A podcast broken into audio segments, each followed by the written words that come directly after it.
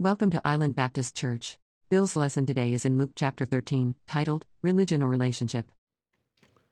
Good morning and welcome. We're in the book of Luke, chapter 13, making our way through that beautiful history of Jesus' life as recorded by Luke. Luke 13, we're going to be uh, down in verse 10 here in just a bit, and uh, we get into that here in just a sec.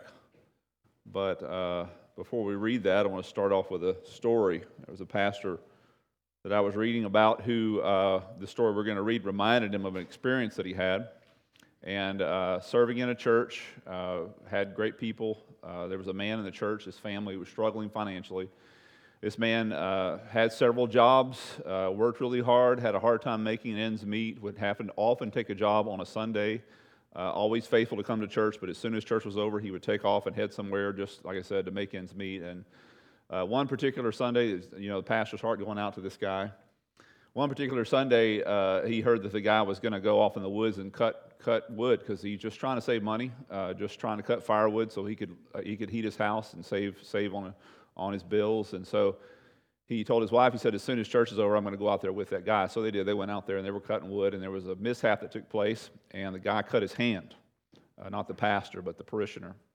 And uh, way out in the middle of nowhere. And uh, so they had to rush him, had to rush him into town, and the town was a little town. Only had one hospital, a little Catholic hospital, very good hospital, good doctors, good nurses, and everything. And so they're sitting in the nursing room. I mean, in the nursing room, in the in the emergency room, and uh, a, a, nun comes in, which is to be expected. I mean, this is, this is their chaplains, and this uh, sweet little nun, he knew her, uh, old lady and uh, sweet lady, and uh, she was just coming. I'm so sorry. I'm so sorry this has happened. I'll be praying for you. Anything we can do for you. How did it happen? Well, when, she, when they began to explain what happened, that they were working on Sunday, she changed her whole tune. She got angry with them. You got exactly what you deserve, she said. I hope you learned your lesson. He said, he was just like, he'd known this lady for a long time. It's like, wow. And he said, I didn't, you know, I'm not going to say anything to a nun, but he said, my parishioner said, Lady, aren't you working on Sunday? like I said, reminded this pastor of, a, of, this story that we're going to read that took place in Jesus' life and uh, how uh, we can be religious beyond our being any good. And certainly that is the circumstance of here. Very religious people who aren't good for anything, especially not good for God. And watch what happens here. We're in Luke chapter 13, verse 10. And Jesus, it says, was teaching in the synagogues, one of the synagogues on the Sabbath. And behold, there was a woman who was 18 years, had a sickness caused by a spirit. She was bent over double. Like I said, kids, this is not a, this is a real life thing. Imagine being bent over. So, so we're not just talking, of course, it's caused by a spirit, but, uh, but um, anybody here with any back problems? Little bulging disc issues, a little stenosis. Can you imagine this poor lady? On 18 years, unable to straight, straighten up. So, so what, what was a spiritual issue is, of course, a physical issue. And often that is the case. Which, by, by the way, brings up another, another question, which, which I think has a simple answer. Are, are demons able to do this? The answer is apparently. There we go. It's in the Bible. Uh, you know, deal with it. I don't know. She was bent double, could not straighten up at all. And when Jesus saw her, she's not standing in the healing line or anything, she's just there to worship. Jesus saw her, he called her over and said to her, Woman, you are freed from your sickness. He doesn't just say the words, he also reaches out his hands, lays his hands on her, not that he needed to, but the woman needed him to, I guarantee you that.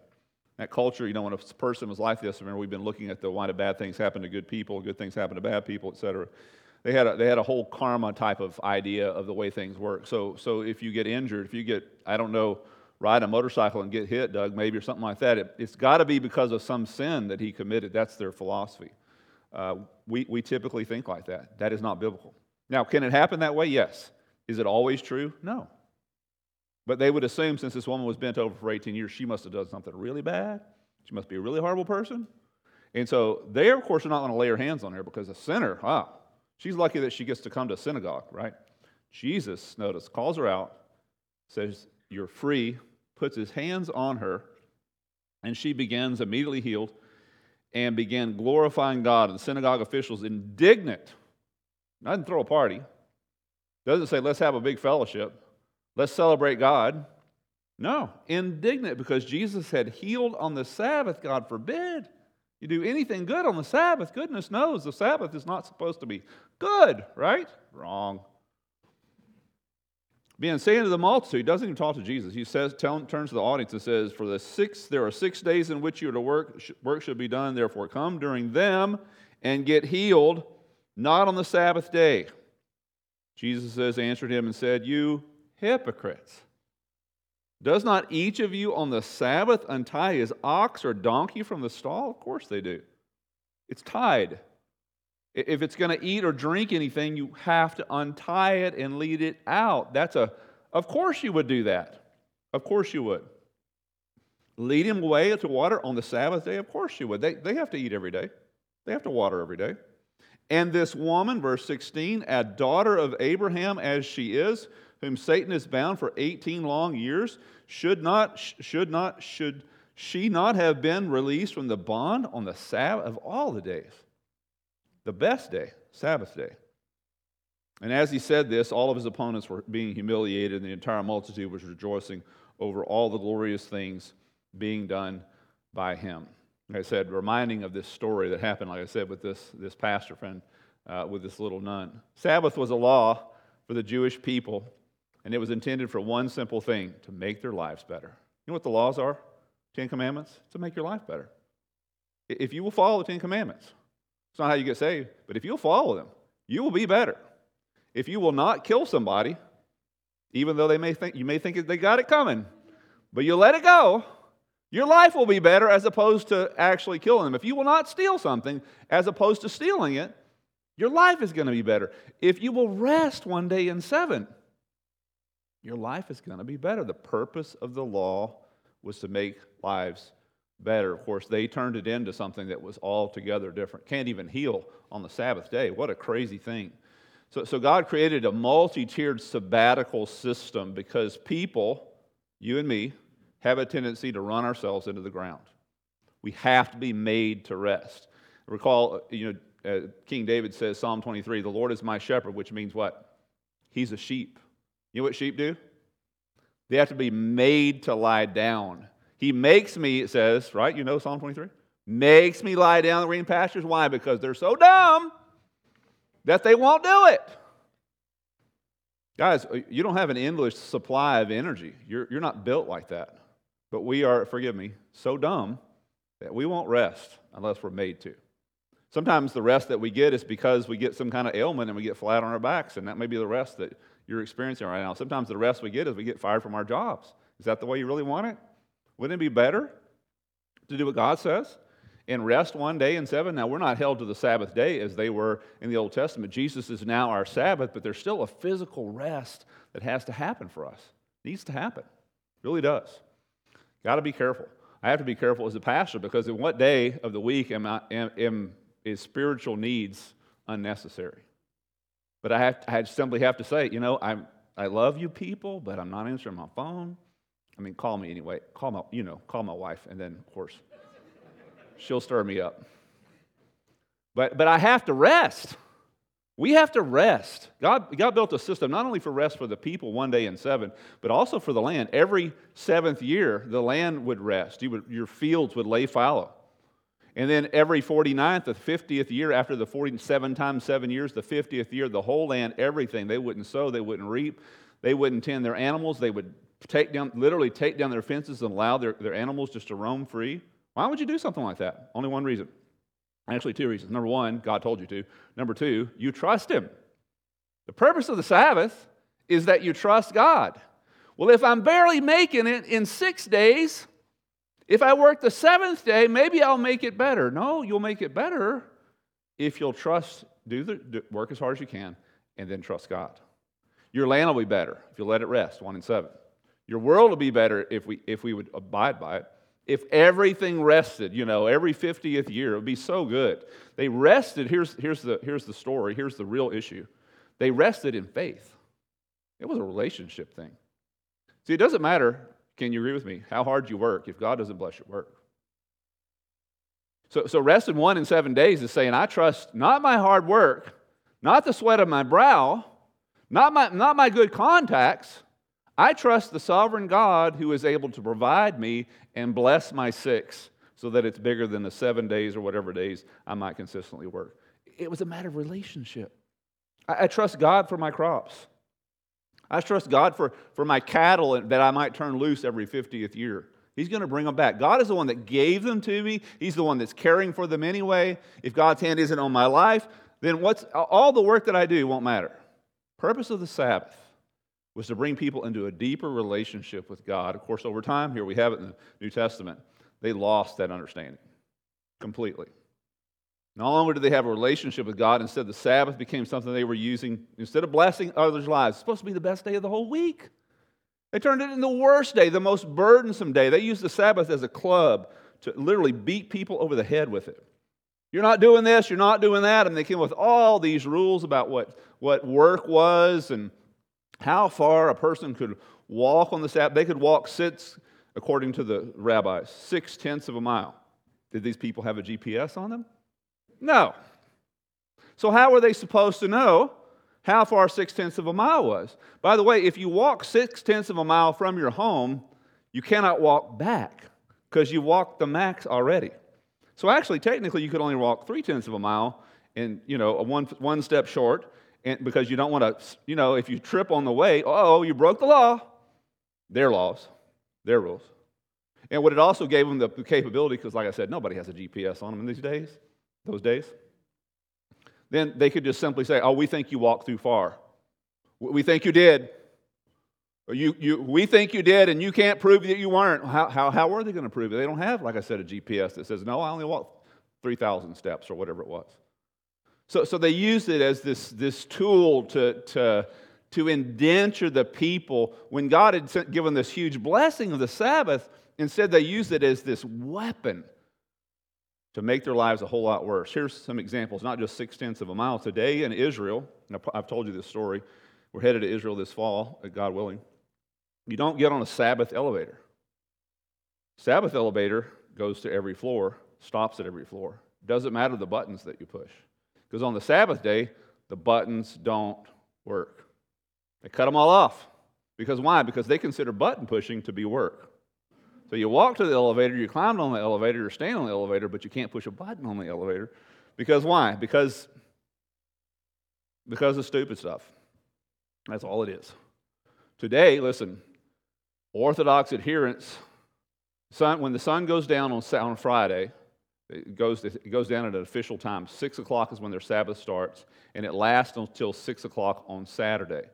If the sun goes down, hear me on this, this is a problem and you haven't torn enough toilet paper for yourself for Saturday, you've got yourself a problem. Because according to their laws, you can't tear toilet paper. So either you get to hold it for 24 hours or you plan ahead. How crazy is that? According to, again, today in Israel, today in, the, in Orthodox Jewish families, they're not allowed to turn off and on lights when the sun goes down. So if you left a light on, for instance, in your bedroom and forgot about it and it's past six o'clock, guess what? You get to sleep in a room with the lights on the whole time. According to their rules, it's work to flip the switch. But you have a workaround. You know what it is? They hire Gentiles to come in every couple of hours and check on them. Hey, can we turn off any lights for you? Turn on any lights. They pay them literally to do that. That I would suggest to you is cheating. If you got a rule, keep a rule, right? But crazy rules craziness, and it was just as crazy, if not more crazy. Like I said, they, Jesus can't even heal on the Sabbath. What else? How else have they used this as a weapon to, to damage people's lives? And the story highlights the distinct contrast between a religion, rules, and a relationship. And here I'm saying, here, how many of you got up this morning saying, Yeah, I want to go to church, can't hear, wait to hear Pastor Bill? Or is it true that you got up and came to church because that's what you do every Sunday? You know the which ones I'm going to love and which ones I'm not? No. My, most of my Sunday going church is, well, now, because I'm the pastor, you know, I kind of have to go. Most of my Sunday going to church growing up was because that's what you do. Sunday comes. By the way, not a bad habit. Nothing wrong with that as opposed to not having a habit of going to church. Go to church. You don't wake up in the morning and say, you know, I don't feel like, if, if we wake up and go to church based upon how we feel, we wake up and serve God based upon how we feel, eh, we'll be real irregular with it. Go to church. Get up and go. You feel like it, you don't feel like it, go. So there's a part about what we do that is, if you will, religious. It's okay. But be careful, careful, not to ever allow your religion to be separated from your relationship with God. That's what these people did. It turns you in and turns your world into something really, really bad. When religion does not does horrible things for us, when we separate it from our relationship with God, religion makes us think, first of all, as the Jews did, that we can somehow dismiss our own sin. See, see they, they followed all these strict rules you know, the toilet paper rule, and the light switch rule, and the button pushing rule, and the walking distance rule, and yet they would, in the background, be doing horrible stuff. Listen how Jesus describes these people. Here's these rule followers Beware of the scribes, religious people, faithful people, conservative people, right? But not people you want to be around. Beware of them who like to walk around in these religious robes and love personal greetings in the marketplaces and chief seats in the synagogues and places of honor at the banquets. Oh, look how religious he is. Look how close to God he is. Oh, yeah? Well, what's underneath all that? Watch. They devour widows' houses and for an appearance sake offer long prayers. These will receive more condemnation. So, so behind the scenes, as a cover reason why they got so religious is because they were covering up. They had to, it takes a lot to cover up the fact that you don't have a relationship with God. You don't actually love Him. You hide behind all this stuff and you're faithful to church or faithful to whatever religion you're in, but in fact, in the background, you are horrible. That was them. Jesus' perfect description of their religion without a relationship. You blind guides who strain out a gnat, which, by the way, is a good idea. It was an unclean animal. Fell in your coffee or tea, you strain it out. You don't drink it. Do you leave a gnat in your coffee or tea, even though you're not Jewish? I don't leave them in. Fly falls in there, I get it out. Well, the fly fell in there, they would strain it out. But notice Jesus says, You, you strain on that, but you, you, you've, you've gotten real particular about things that really don't need to be particular about so much, and then you do these horrible things in the background. That is what religion does to you when you cease to have a relationship. Religion makes us think that we can somehow dismiss our sins. That's what that's, what that's about. Religion number two can cause us to not only miss, dismiss our sin, it causes us to miss who God is altogether. So, so this guy is on a front row seat of an incredible miracle of God. This woman, this is not her first time to synagogue, I would submit to you. She's been coming. She's, she's a part of this community. She's a part of this synagogue. They know who she is. She's kind of among the, the outskirts of, of, of what's allowed in their fellowship. Nevertheless, they let her come. They know who she is. They've seen her like this forever. And she's instantly healed. Not just a demon leaves, but all of her stenosis and all of her bulging disc and all the other issues and all the other neuropathy and all that stuff immediately vanishes completely. And what do they do? They never see it. Totally miss God. If you allow your religion to be separated from your relationship, God will do great things. He'll continue to do great things. You will miss him. You will miss him. Standing so close to Jesus, but they miss what he does. I, I guarantee you, this knucklehead, um, forgive me, who made this pronouncement against this woman and Jesus, had he been, had the shoe been on the other foot, he wouldn't have cared what day Jesus healed him. He wouldn't have cared. But they're only self focused and not focused on people. And that's what happens, standing so close to Jesus, but we miss what he does. And here's what else happens we miss, and here's the most evident, the greatest evidence we miss people as a direct consequence. See, I can lie to you about my relationship with God. These guys did it, they were professionals. They wore their robes, they prayed long prayers, they stood up in the synagogue, they were leaders, they were respected, they could lie, and everybody would believe them about their relationship with God but it was evident, their relationship with God was evidenced, or the lack of it, by the way they treated people. You want to tell me about your relationship? Tell me how you treat people. Tell me how you treat them. Because the Bible draws a direct line. Do not think that you can say you love your father who is unseen and have no love for your brother. It says in John, 1 John. And not love your brother who is, who is seen. There's a direct relationship. If you're serving the Lord and offering your altar or offering at the altar, and they remember that your brother has something against you, Jesus said, Leave your offering there. He's much more interested in your relationships than he is in your religion. But is religion's fine. Never let it be separated from your relationship. Religion, listen, without relationship runs over people, whereas we should be putting people first. Speaking to, of modern Judaism and how they observe the, the um, Sabbath laws, like I said, they're not allowed to turn things off and on after the Sabbath hits. And so there was a lady and her family, Jewish family in New York City, this happened several years ago, you may have heard about it on the news, who was cooking on a Friday evening, made a meal. They were sitting down having a good time as a family, forgot that she left the hot plate on that she was cooking on, and the sun went down. It was after six o'clock, of course, by, according to their laws, she can't turn it off. And so thinking that nothing, you know, what could really happen with a hot plate, they stayed up the rest of the night and then went to bed. And that night, the hot plate caught on fire, and nine members of her family died as a result of it. What, what's the purpose of the Sabbath? It's to help us, not to hurt us. How do we know? I mean, how do you know when you're not in a relationship anymore with God because of the way you treat people? Decisions you make about people, for sure. We, we ignore people for the sake of religion. This woman is just there to worship. She didn't ask to be healed. She's not, this is not her first time, undoubtedly. Uh, they've been looking over her. Notice what Jesus does. He does, number one, he notices her. Number two, he calls her out. Number three, he touches her. Nobody's been touching this lady. Nobody.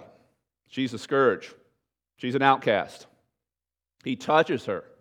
This is the priority of God. You know what the priority of God is? People. Jesus came to die for people, not for sea turtles. Not for the Eagles. Not for, not, not the football game for sure. Football team for sure. But how about that? The Aguilas, the ones flying around out there. No. I mean, yes, in, in an in a indirect way, Jesus came to bring salvation to the whole creation, but ultimately, he didn't become a sea turtle, he became a human. He didn't become a fish. He didn't become a deer. He became one of us because why? We're the focus of his love and concern. The focus of it. People matter. Why does he touch this woman? Because people matter. People matter. Who's on your list? Who's on your list to care for and reach out to? You know, one of the sad consequences of COVID is that we've lost people. In this church, we have in other churches, in our community and fellowship of people. Oh, well, they're still there. We still talk to them on the phone. We don't see them anymore. We don't touch them anymore. We, we have people watching right now, and I'm not trying to I'm not trying to drag you people through the mud. They're on camera right now. Not drag, dragging you people. I know you're somewhere else and you can't be here. Otherwise, we, I'm just believing 100% that you would be here in the name of Jesus. I know you would be. but sometimes, listen, sometimes we're at home because we just don't want to be up here. The convenience of of being remote. And, uh, and, and, and I'm just as good a teacher on television as I am in person, right? But listen, that's not what church is. Church is people being together. And we've allowed, for, for necessary reasons, at least in the short run, something like COVID to, to put us into our own homes. But are, are we now realizing, hey, I've got to have people? And here, here's the most important thing stop thinking about yourself. People got to have you. Got to have you. Who's on your list? Who's on your list? interesting documentary study by a professor of psychology and, and a scientific advisor. Uh, wrote a study or listened to a study about how important physical touch is to the human nature. He said, number one, he says, all you need to know simply is this is that a child is in close contact with his or her mother for the first three years of their life. Like always, on them. Of course, dad too. But mom can feed, mom can do lots of other things. And mom, of course, was, they were inside their, their, uh, their own body. I mean, it, the physical touch is incredibly important. The, the guy is interesting, his study was actually in athletics. He, he was interested, he started getting into, by studying athletics and how teams work and how teams don't work, uh, he started looking into this whole issue of physical touch. Because one of the things that he was noticing is that the more successful teams were teams that touched each other. And I don't mean icky. I mean, slap on the rump, a slap on the helmet, a slap on the back, a hug around the neck, a chest bump, a fist bump, a high five, or whatever. Just, just, but not just saying, hey, you're doing a great job. No, physically embracing each other. He says, interesting, the statistics of how successful a team, often he says, you show me a team, I can see them on the court or I can see them on the field. You show me a team that's physical with each other, they love each other and are physical with each other. He says, I'll show you a team that plays well together. Interesting. Interesting. God created us that way. I read a story, and I've told it before, but it's so, so appropriate, of, of, a, of a manager of a, of a, a grocery store. And uh, he, he uh, noticed this, this older lady that would come into his store and uh, almost every day buy one item, two items. And he thought, you know, I mean, it's her day out. I mean, she's coming out, but, but man, every day. And he knew where she lived, a small community. She lived, you know, eight, ten miles away. It was an effort for her to come in there. And he also noticed not only would she come in there every day or almost every day, but every day she came in, she would only stand in one teller's checkout line, even though he may have four open. And sometimes that line would be longer. And a couple of different times he went to the lady and said, Ma'am, would you like to come to one of these? Other? Oh, no, no, no. I want to stay in this line. So he thought, you know, to each his own. But, but it bothered him, or actually it interested him and his, his interest was piqued, and he was just trying to figure out why, why did she do this? he started noticing also that on the days that the teller was not there, she also was not there. So it wasn't like, like she was focusing, she was targeting this, this teller. And so one of the nicest guys he had, he was a great worker. He said, you know, I, I, didn't think there was anything weird going on. He said, I just thought, you know, there's something interesting about it. So he said, I decided I was just going to ask her. So he did. He said, ma'am, you know, we've known each other for a long time. You've been coming here for a long time, and, and we're glad that you do. and Appreciate your, you know, your loyalty and all that. He said, but I've noticed several times, you know, I've asked you to move to other lines and you never do, and you only sit in this line. And then when my teller isn't here, you, you're not here either. Said, Why? She kind of sheepishly said, well, you need to know something. Every time I go through the line and I give your teller change, he gives me change back and he pats me on the top of the hand. And she said, Sometimes that's the only human touch I get for weeks. So she said, So guess what he said? Everybody's touching people when they come in the store, you know, when it's appropriate. Shoulder, I don't know, you're going to hug them or whatever. Who else out there, you know? It's, it's, it's incredible, it's interesting how, even though, as, you know, of course, Jesus is the Son of God, He's the Savior of the world. He could have stood a mile away and said, You know, you're healed, lady, stand up straight. But he doesn't do that. He touches her. He's already said the words. This, this is the same guy who said, Let there be light, and there was light. So if he says, You're healed, brother, you're healed. Sister, you're healed. But he touches her. Why? Because that's the way he made us. We're not, we're not, we can't be devoid of touch. Uh, again, let me ask you without any implications of ickiness, who's on your touch list? Who's on it? Is it a big list? It needs to be. It needs to be. Again, we, we've put up walls around ourselves because of all the COVID and all that kind of stuff, and I understand that, and there's some, there's some of that that was necessary. But I'm thinking, I'm thinking we're getting past that.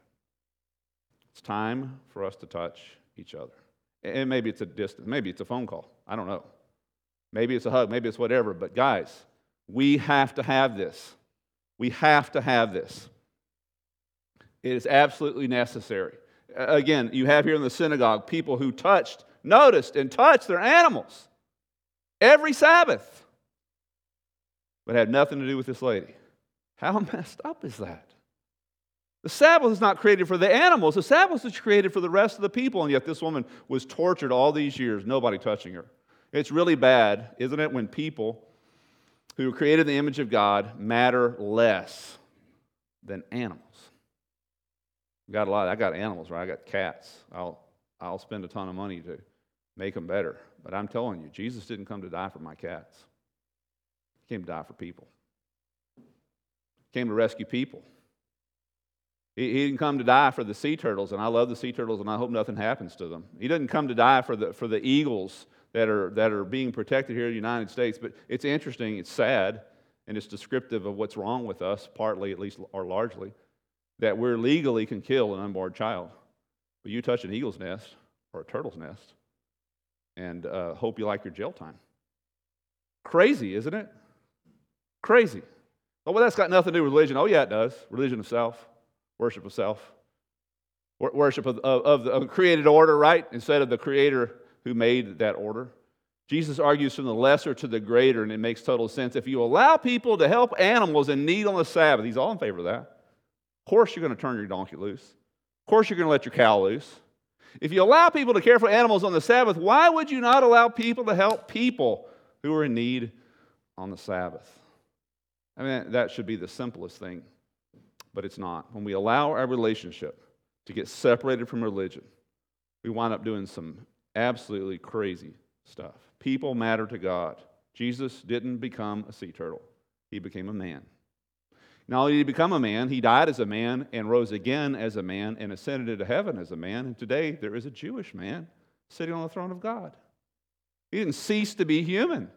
He's staying like that forever. How much do the human race matter to God? There's just no way to overstate it. There's just not a way.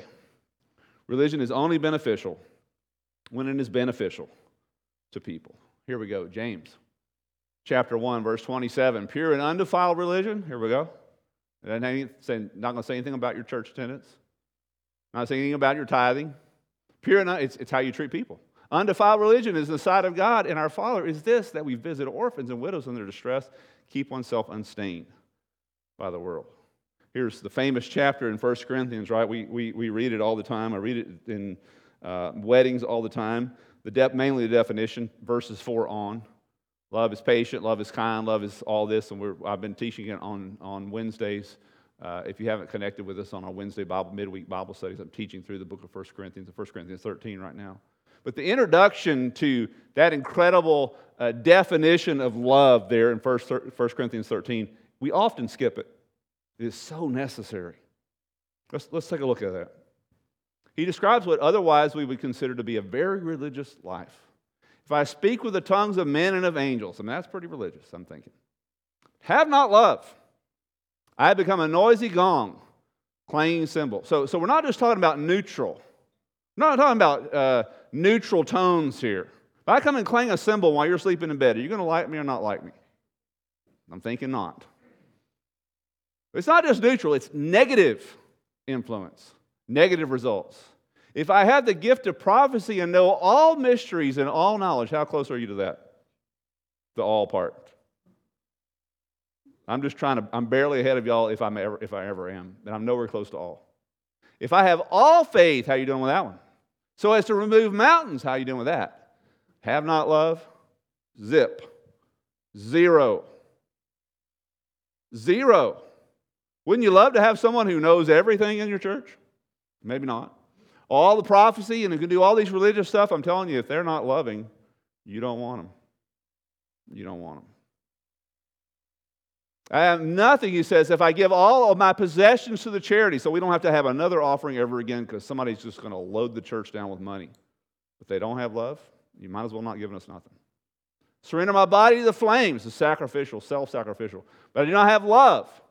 It does me no good, nor your world. See, Jesus has called us to action, has he not? Sabbath is for the purpose of helping people.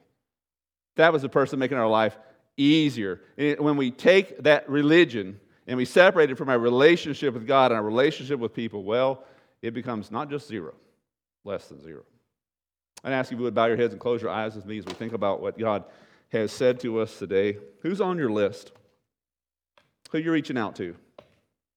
Who do you miss? Who's getting your phone call? Who's getting your touch?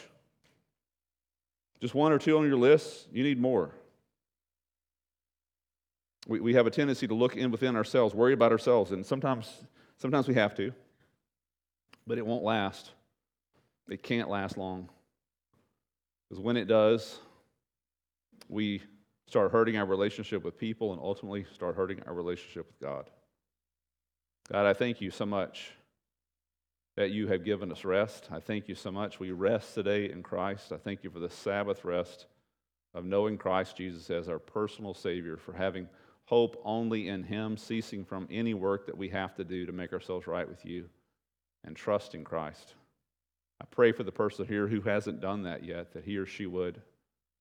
They would cease trying to be good enough for you and know that Jesus has already been good enough, more than good enough, and accept what He's done for them.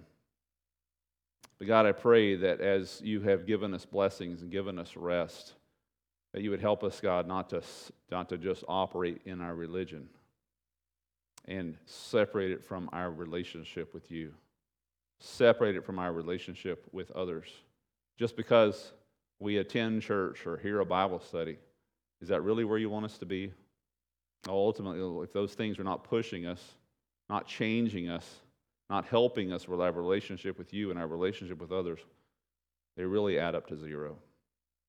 God, I thank you for speaking to us today. Open our eyes to really see, we ask in Jesus' name. Amen. Thanks for visiting. Find us at www.islandbaptistchurch.org.